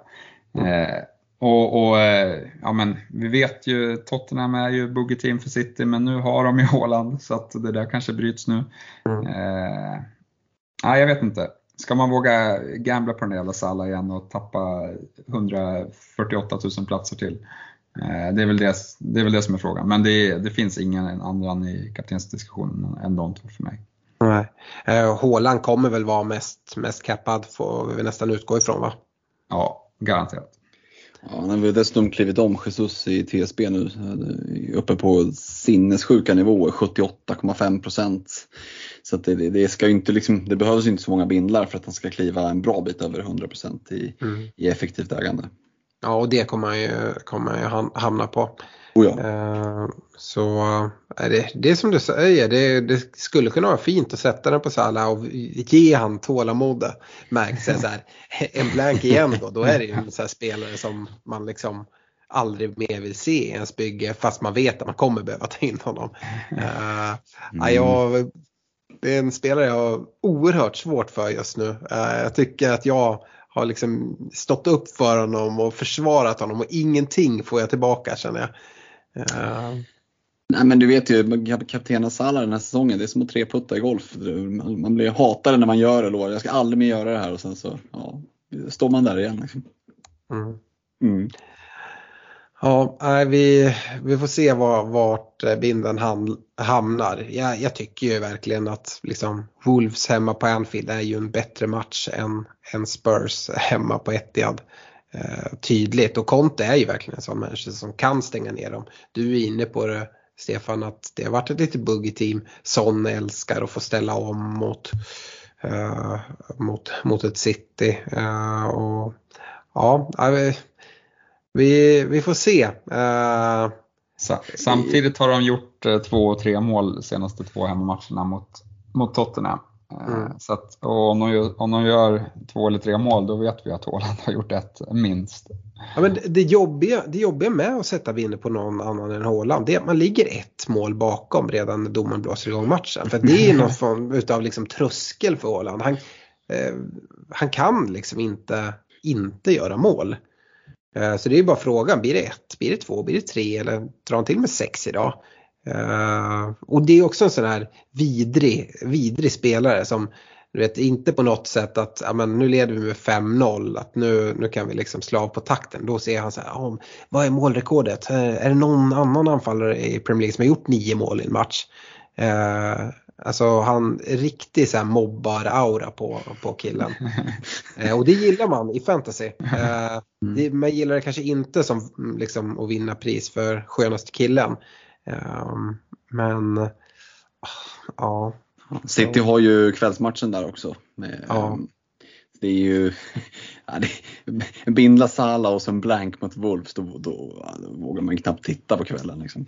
Ja, ja kan ju kasta in att Cancelo direkt gjorde två ass från högerbacksplatsen som han fick eh, spela nu här i Champions League. Ja, jag såg det. Um, det var inga superimponerande uh, assist. Jo, den här sista var väl, var väl okej. Okay.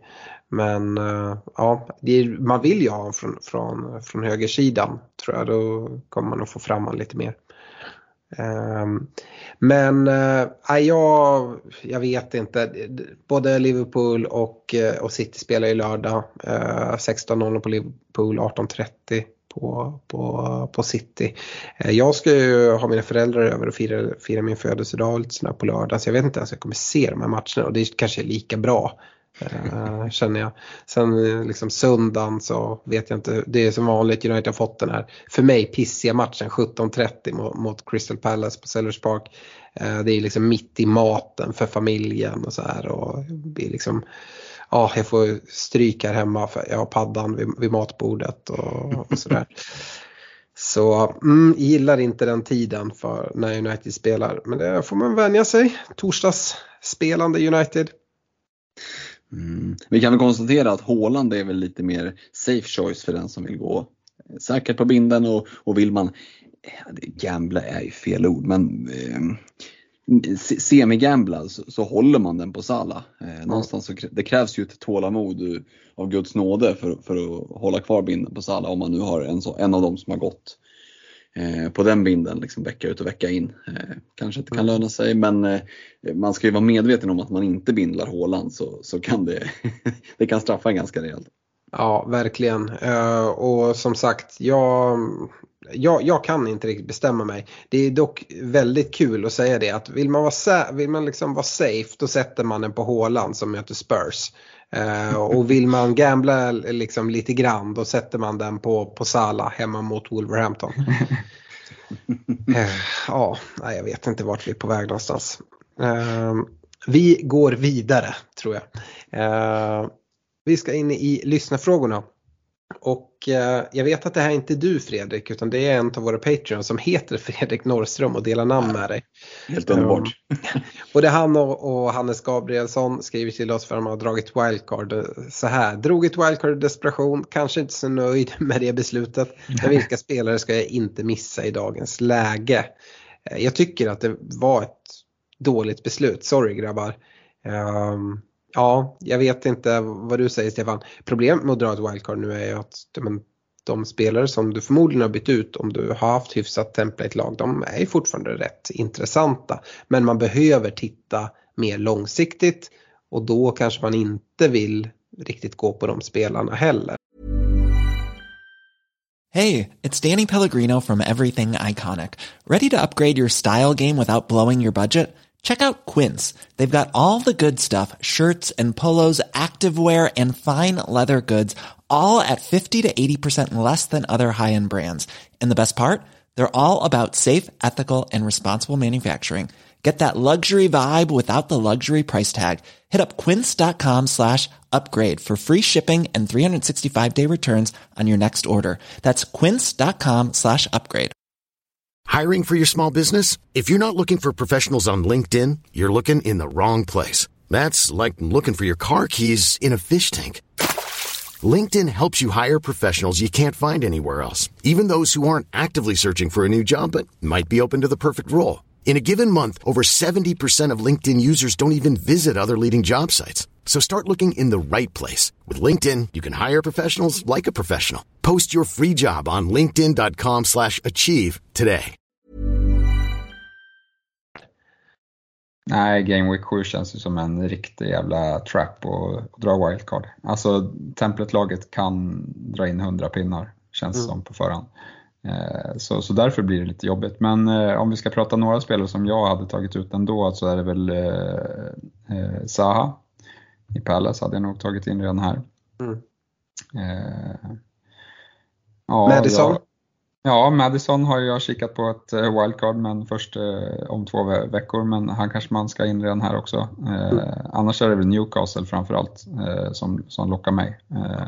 Och där kikar jag nästan på en, på en upptrippling, i alla fall en uppdubbling. Men, eh, ja, men jag gillar det man ser från Pope i kassan just nu med liksom, han får mycket skott på sig men det är ganska liksom, eh, låga eh, expected på, på de skotten han får. Så det är ju, det båda är gott både för räddningspoäng nollor och eventuellt bonus där eh, om man vill lägga lite mer på målvakten.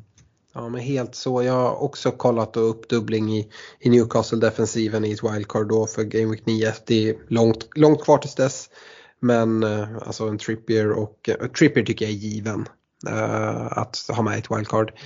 Pope inte given på samma sätt men jag gillar uppdubblingen. Isak skulle absolut kunna vara en forward. Annars har ju en Bruno Gimareis sjunkit i pris och behöver man få in en lite billigare mittfältare. Säg att man går på ja, men som jag var inne på, Håland, eh, Mitrovic och Solanki till exempel. Eh, ja, men då finns det inte plats för Isak eh, och då, eh, ja, men då skulle man kunna ta en tredje mittfältsposition eh, då från, från Newcastle i en Gimareish till exempel. Eh, um, men som sagt, framförallt grabbar, dåligt. Jag tycker man ska inte dra, och det här är till, till inte bara riktigt till er som nu har gjort det, utan det är även framåt. Dra liksom inte ett wildcard i frustration. Det, det tycker jag, eh, nej, jag tycker inte att det är speciellt smart. Vi kan väl skicka med det Alex att ett, har man nu gjort dragit det här wildcardet så, så är en viktig sak det, det, det är ju att få en, en starkare bänk än vad man förmodligen inledde säsongen med. Eh, så börja med att se till att, ha en, en riktigt liksom spelbar bänk för det kommer ju komma rotation och speciellt då om man inte kan liksom växla över som man kanske gör i ett wildcard Game Week 9 utan måste hålla lite spelare som man kommer att roteras i, i CL. Eh, så är väl det det, det starkaste stalltipset att se till att ha en riktigt en riktigt stark spelande bänk. Den behöver inte vara dyr men åtminstone att det är liksom givna startspelare. Mm. Jo, absolut det kan man göra. Jag tycker inte att man behöver fylla hela bänken med, med startspelare heller om man inte måste. Uh, är det så att liksom en, någon ska sitta ute på tredje kvisten för även om det kommer bli rotation så kommer vi se mycket inhopp i alla fall tror jag.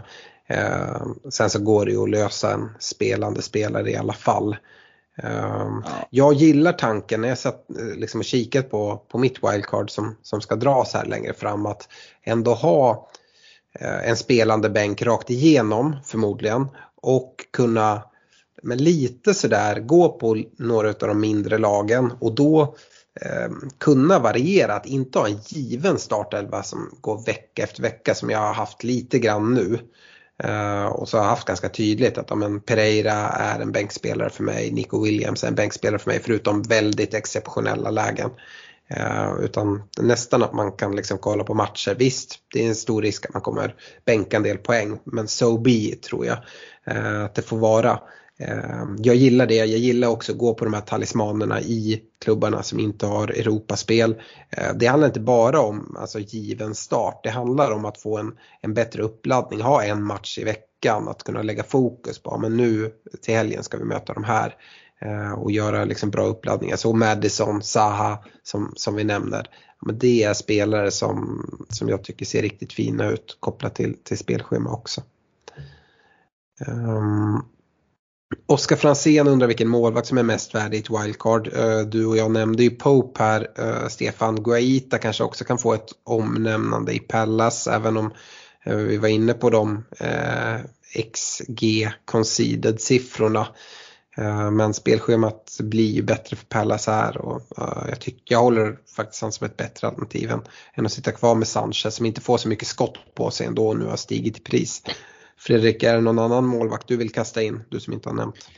Ja, men jag tänker att det blir väl lätt att blicka mot en, en Dean Henderson i Nottingham som är den mm. som har tagit tredje mest poäng trots liksom väldigt mycket insläppta mål och trots risigt spelschema. Eh, jag hade nog valt att gå på, på Pope ändå. Eh, men det är klart att ska Nottingham hålla några nollor i år, ja då är det förmodligen så att de kommande 4-5 gameweeksen är ganska goda chanser. Ehm, skulle kunna vara en pant om man vill sticka ut. Mm, absolut. Eh, Marcus Udin och Axel Ågren ställer egentligen samma fråga. Sala out? Frågetecken. Och inte riktigt än va? Nej. Det, det, men ja, det, är ju, det handlar ju bara egentligen om vad du gör med pengarna. Mm. Alltså plockar du ut honom nu då ska du också se till att, att nyttja pengarna. Mm. Göra det raka bytet till De Bruyne, ja, det känns lite halvtrött kan jag tycka. Eh, då kan jag lika gärna hålla Sala för den delen. Men, men eh, jobbar man Sala out då, då måste man ju få valuta för pengarna. Så att, två fria byten, kanske ett fattigmans wildcard eller om man inte redan har tryckt av det är väl en förutsättning. Men jag tycker att det är läge att hålla ändå. Mm. Mm. Karl-Olof Gårdman är inne på det wildcard aktivt även för honom då och så skriver han om jag nu skeppar Sala. Är det så att man ska sprida ut kostnaderna eller gå på en annan premie? Jag är inne på samma sak som dig där Fredrik. Att jag ser liksom inte riktigt att jag Sala till De Bruyne att det är liksom så mycket värt just nu. Känner jag, känner jag så. Utan jag hade nog hellre velat sprida, sprida pengarna lite mer. Eh, problemet med det är ju att det gör det lite stökigare att gå tillbaka till Sala eh, innan, eh, innan VM. Men eh, det kanske får vara så ändå. Ehm, eh, Robert Jonsson är också inne på det, det är inte wildcard men skriver, om man ska släppa Sala, vilken premiummittfältare ska man kika åt? De Bruyne, Son eller kanske Bruno? Eller ska man bara behålla honom? Ehm, hans plan är då att liksom försöka hålla ett tag på, på wildcardet. Stefan, hur, hur ser du på den frågan om man inte sitter på ett wildcard och sådär? Nej, då hade jag hållit eh, Sala eh, här tror jag. Eh, sen, eh, ja men eh, de som vill vara kortsiktiga till exempel Game Week 8, där har vi ju ett byte mot, ja men det går ju att byta både mot Son och mot, eh, mot Bruno eh, om man ändå tänker dra wildcard längre fram. Han kanske redan hade bränt eh, sitt wildcard eller vad? Nej, nej, planen är att spara det på, på lite längre sikt. Ah, Okej, okay. nej men då hade jag nog behållit eh, Salah här. Alltså Wolverhampton och Brighton hemma kommande tre. Eh, det är väl inte hela världen. Så jag ser inte heller någon liksom, eh, klar, jag tror De Bruyne har för stort rotationshot här. Eh, och Son förvisso eh, bättre match i helgen men jag tycker man måste visa i flera matcher att han är på gång eh, för att mm. han ska vara ett alternativ. Yes. Uh, här då Fredrik, uh, Patrik Fagrell undrar vad vi gör med Trent. Han spelar inte ens 60 minuter senast så, så nu får vi inte ens en hård nolla på honom när uh, assist och mål uteblir. Uh, så ja, vad gör vi med Trent egentligen? ja, det är såklart en, en oerhörd besvikelse att, att han plockar av honom så, så tidigt. Eh, det är väl eh, en konsekvens av att det nu är ett tajtare matchande och han har ju dragits med en del liksom skador de senaste åren. Eh, det ska man ju ha med sig så att det är nog någonting vi får vänja oss vid att, han, att man plockar av honom. Sen tror jag kanske inte att 58 kommer att vara standard utan han kommer nog kunna få sina 65-70 och, och håller Liverpool bara nollan så länge så, så är det ju poäng ändå. Jag tycker att för 7,5 alltså jag skulle inte stressa ut en Trent eh, och byta ut honom. Det känns ju som helt värdelöst att lägga ett byte på det. det. Det känns helt sjukt. I ett wildcard, alltså så, sån konkurrens om försvarsplatserna tycker inte jag att det är. Eh, så att jag, och pengar är ju liksom känns inte som ett problem när man sitter med ett wildcard nu. Eh, I och med att man, som du var inne på Alex, kanske blickar en del mot de här mittengängen och talismanerna där. Eh, för min del så kan Trent sitta där ute och, och, och liksom plocka de poängen som kommer att komma. Jag tycker inte att, liksom, jag kan inte se vad jag ska göra med pengarna istället. Eh, för det är så lite pengar som jag tjänar in. Då tycker jag det finns mer case för, för att liksom plocka Sala och lösgöra kanske 4-5 miljoner. Alltså, på ett helt annat sätt. Det gör du inte på Trent. Du lösgör i bästa fall två millar och nej, då, då, då håller jag Trent åtminstone ett par omgångar till. Jag håller helt med. Jag vet inte vad du tänker som Liverpool-supporter. Alltså det är sånt felbeslut utav Klopp att byta ut Trent i ett 0-0 läge i ett derby eller? Ja, spontant känns det som det, men jag är lite orolig för fitnessen. Jag tänker mm. att det, det, måste vara kopplat till det, för det kan ju, eller kan inte, men det verkar väldigt märkligt om det bara är rent taktiskt. Eh, jag är lite orolig för, för hur, vad det är för fysisk status på honom och det är väl enda liksom, orosmolnet. Så. Eh, vi får väl se liksom, hur, hur han kommer att matcha honom här i CL och sådär också. Eh, Calvin Ramsey känns ju inte som den liksom, mest övertygande eh, backupen men eh, det är såklart att vi, det är ju en, liksom, det är mycket pengar i backlinjen som är inlastat på honom jämfört med de andra försvararna. Så vi vill ju hålla koll men eh, jag tror ändå att uh, han kommer att få liksom, så pass mycket speltid att det är värt mm. att hålla honom. Ja, jag tyckte bara det var så konstigt just med de skador ni har på ert mittfält och liksom kreativiteten på det mittfältet alltså, är inte superhög när, när Thiago är borta. Mycket av spelet byggs ju från, från era ytterbackar. Att då mm. plocka av Trent i ett sånt läge tycker jag, tyckte jag var märkligt. Mm. Um, men jag håller helt med dig, Trent ska ingenstans i, i fantasybyggena, det, det tycker jag inte. Um, här Stefan tycker jag är en bra fråga för dig. Vi har fått den från Henrik Jonsson. Uh, han vill att vi diskuterar uh, för och nackdelar med att dra wildcard inför Game Week 8 eller Game Week 9 som jag nu uh, tycker är, är ett bättre läge.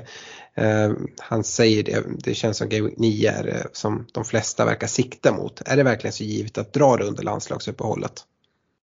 Eh, nej men det finns fördelar med båda två. Eh, jag till exempel som inte har någon Newcastle-gubbe i dagsläget skulle få möjligheten att, att trippla eh, Newcastle direkt mot Bournemouth i Game Week 8 eh, hemma. Eh, det är väl en fördel och sen tycker jag att, ja men som ni är inne på så kommer mitt wildcard troligtvis eh, ha eh, ja, men en bänk som är riktigt stark. Eh, liksom, eh, som du var inne på Alex, att man väljer lite vilka spelare man ska spela ja, men då har jag inget problem att sätta en Madison på, på kvisten eh, när de ska möta Tottenham borta eh, och kan plocka in honom redan i, i Game Week 8. Eh, men såklart att det kan ju slå fel att eh, det kommer skador och grejer under landslagsuppehållet och det tycker väl jag är det primära eh, anledningen till att dra det i Game Week 9. Men annars så är det många så här, Mitrovic, eh, ja, Newcastle, eh, jag tycker man kan ja, men Palace, det, det, finns många som redan har bra spelscheman som jag kommer ha eh, spelare från när jag drar mitt, eh, mitt wildcard. Så att, av den anledningen så, så eh, ja, men tycker jag att det är lite 50-50. Men om det är säkrare att dra det i Game Week 9 med tanke på att det kan komma skador i landslagsuppehållet. Mm. Ja, men det är väl det här, vi brukar prata om det att landslagsuppehåll att det är skönt att sitta med två fria efter, efter ett landslagsuppehåll. Ehm, det, det, det kommer du inte göra om du drar i, i Game Week 8 och då kommer du sitta med ett fritt byte eh, till Game Week 9. Och eh, ja, det är vissa som argumenterar att ja, men hur vanligt är det att det blir skador på landslag eh, när de är iväg? Ja, kanske inte supervanligt men Eh, Eh, det, det händer. Eh, dessutom behöver det inte ens vara landslagsspelare. Det kan vara att man skadar sig bara på, på träning och sånt under ett landslagsuppehåll. Och det är liksom en lång period. Och är det en värre skada så kan det vara att du är borta väldigt lång tid. Så har man riktig oflyt eh, så har du då dragit ditt wildcard inför Game 8 och så har du Ja, men det räcker ju att det är liksom en eller två spelare som du har byggt ditt wildcard kring som är skadade. Det är inte kul. Och Kollade jag liksom på matcherna också. Jag såg att det var någon som hade lagt ut en lång Twitter-tråd på det här om att, var det FBL Olympian, kan det varit det? Um, uh, liksom om varför det är bäst att dra det i, inför Game Week 8.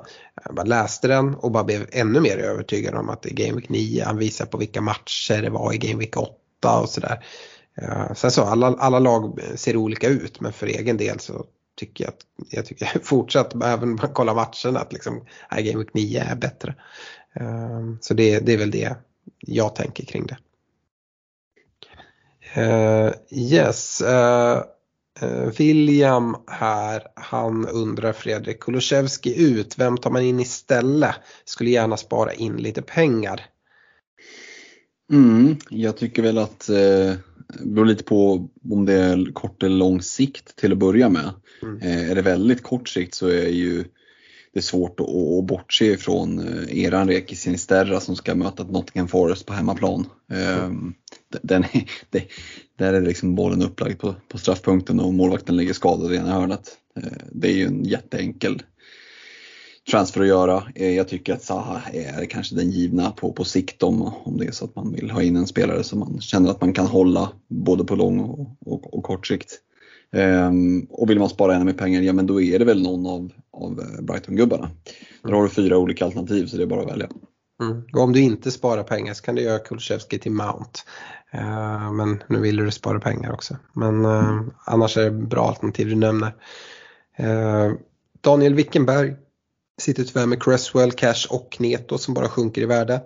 Eh, vem av dem ska ut först är sugen på Rashford.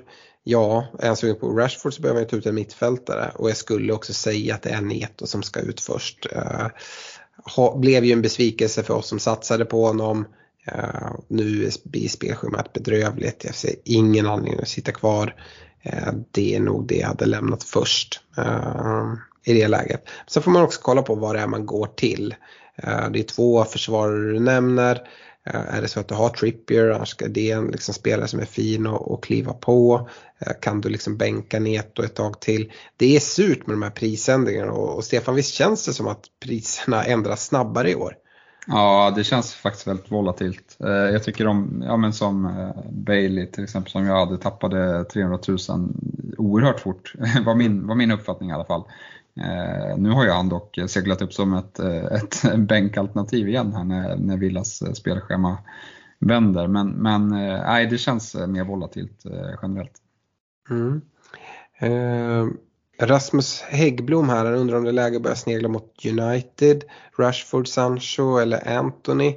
Jag, jag, jag har redan varit inne på det här. Jag, jag tycker inte att det är liksom Brådskande att kliva på på United. Uh, ser dem som liksom ett bra lag att panta mot uh, i Leeds i åttan. Uh, men annars är liksom spelschemat är liksom mm, si sådär hela vägen fram till, till VM skulle jag säga. Uh, det är City direkt efter uh, landslagsuppehållet. Sen så är det väl någon okej okay match där Everton, sen är det Newcastle, Tottenham, Chelsea efter varandra i följd. Och, aj, jag känner inte att jag behöver kliva på United och också lite så här, jag, vill, jag vill se mer. Visst, jättehärligt ja, och jag firar verkligen de här segrarna men jag tycker det har varit en del krampaktiga 1-0 segrar. Eh, mot Arsenal så tycker jag att Arsenal eh, tydligt var det bättre laget. Sen spelar ju United på resultat och med, med omställningar och lät Arsenal hålla en hel del i boll. Eh, och så gjorde man det bra i omställningar men jag är inte så övertygad att man liksom behöver trycka in eh, United-spelare nu. Eh, Fredrik, hur, hur, ser du på United som, som lite utomstående? Ja, men ur ett rent FBL-perspektiv så tycker jag att anledningen till varför man bör avvakta det är just att men kollar vi på den spelare som har levererat mest i Rashford, kollar vi på den spelaren som har högst högsta nivå, då är det Ronaldo. Och Ronaldo sitter mest bänk och tjurar, och, eller det gör han inte, han jublar väl, eh, försöker i alla fall. Eh, och flinar lite åt van de Beek när han ska dribbla på träning. Eh, men Rashford, du var inne på det tidigare, är hans plats så given nu när vi har, ni har en Sancho, ni har en Anthony som har kommit, Bruno, det är tre platser tagna. Eh, och så Martial och Ronaldo om den är framme.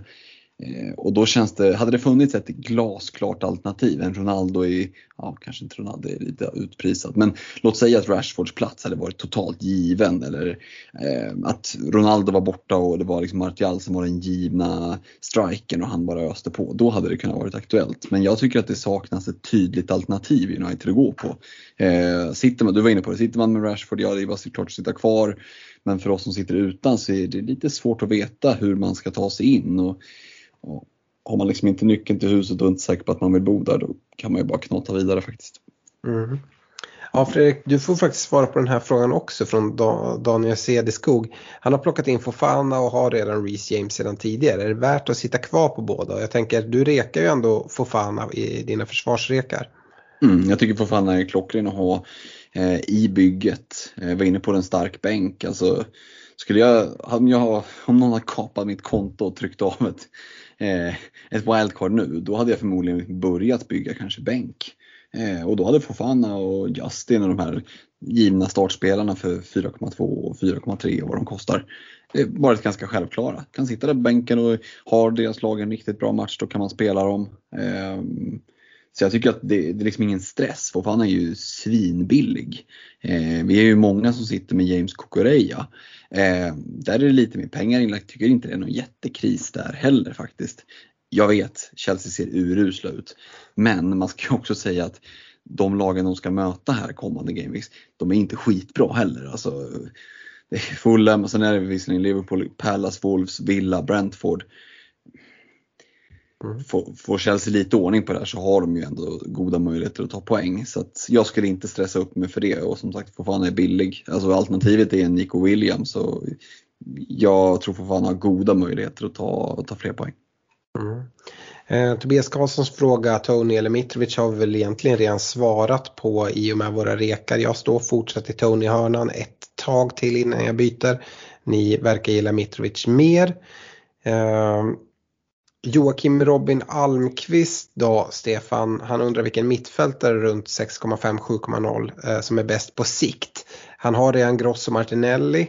Uh, och ja, en fundering han har är att man kanske ska växla om då från en av de mittfältarna till uh, Mitrovic med Fulhams kommande schema. Uh, och övriga anfallaren har är Tony och Haaland. Ja, nej men Mitrovic gillar vi ju. Mm. Sen om man kan stretcha till, till Sa för 7,2 så, så är väl det den som jag tycker ser bäst ut på, på sikt. Eh, Annars, eh, ja, men, eh, jag hade gärna velat haft tillbaka, det, det, får man ju inte göra nu kanske, men, men Bruno Gumares där i, i Newcastle är jag spänd på hur han, eh, när han kommer tillbaka för att ja, men han kommer vara för billig då. Är känslan i alla fall. Ja, absolut. Eh, Rasmus Mossvik här, han undrar vad man gör med Alexander Isak. Han undrar om man ska byta eller ha kvar honom för att han vill då plocka in Mitrovic.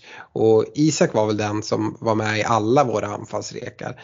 Jag tror om du sitter med Isak så finns noll anledning att byta ut. Jag förstår att man vill ha Mitrovic. Det får man lösa på något annat sätt. Eh, jag ser inte att Isak är den som får, får liksom bana väg för det bytet. Eh, och sista frågan då till dig Fredrik. Gustav Krantz han eh, undrar hur vi tänker kring en Nunez och en Alvarez som anfallsalternativ. Eh, Nunez istället för Jesus och Alvarez som tredje forward.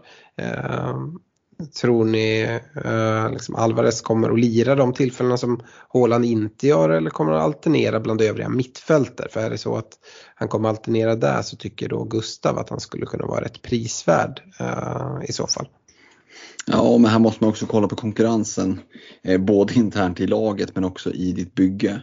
Eh, du har tre forwardplatser i bygget och nu när det är så pass många forwards som levererar, ja, då, då har man liksom inte råd att, att lassa in folk som dels kostar pengar och dels inte spelar regelbundet. Och, och både Nunez och Alvarez har ju väldigt stor konkurrens i sina lag.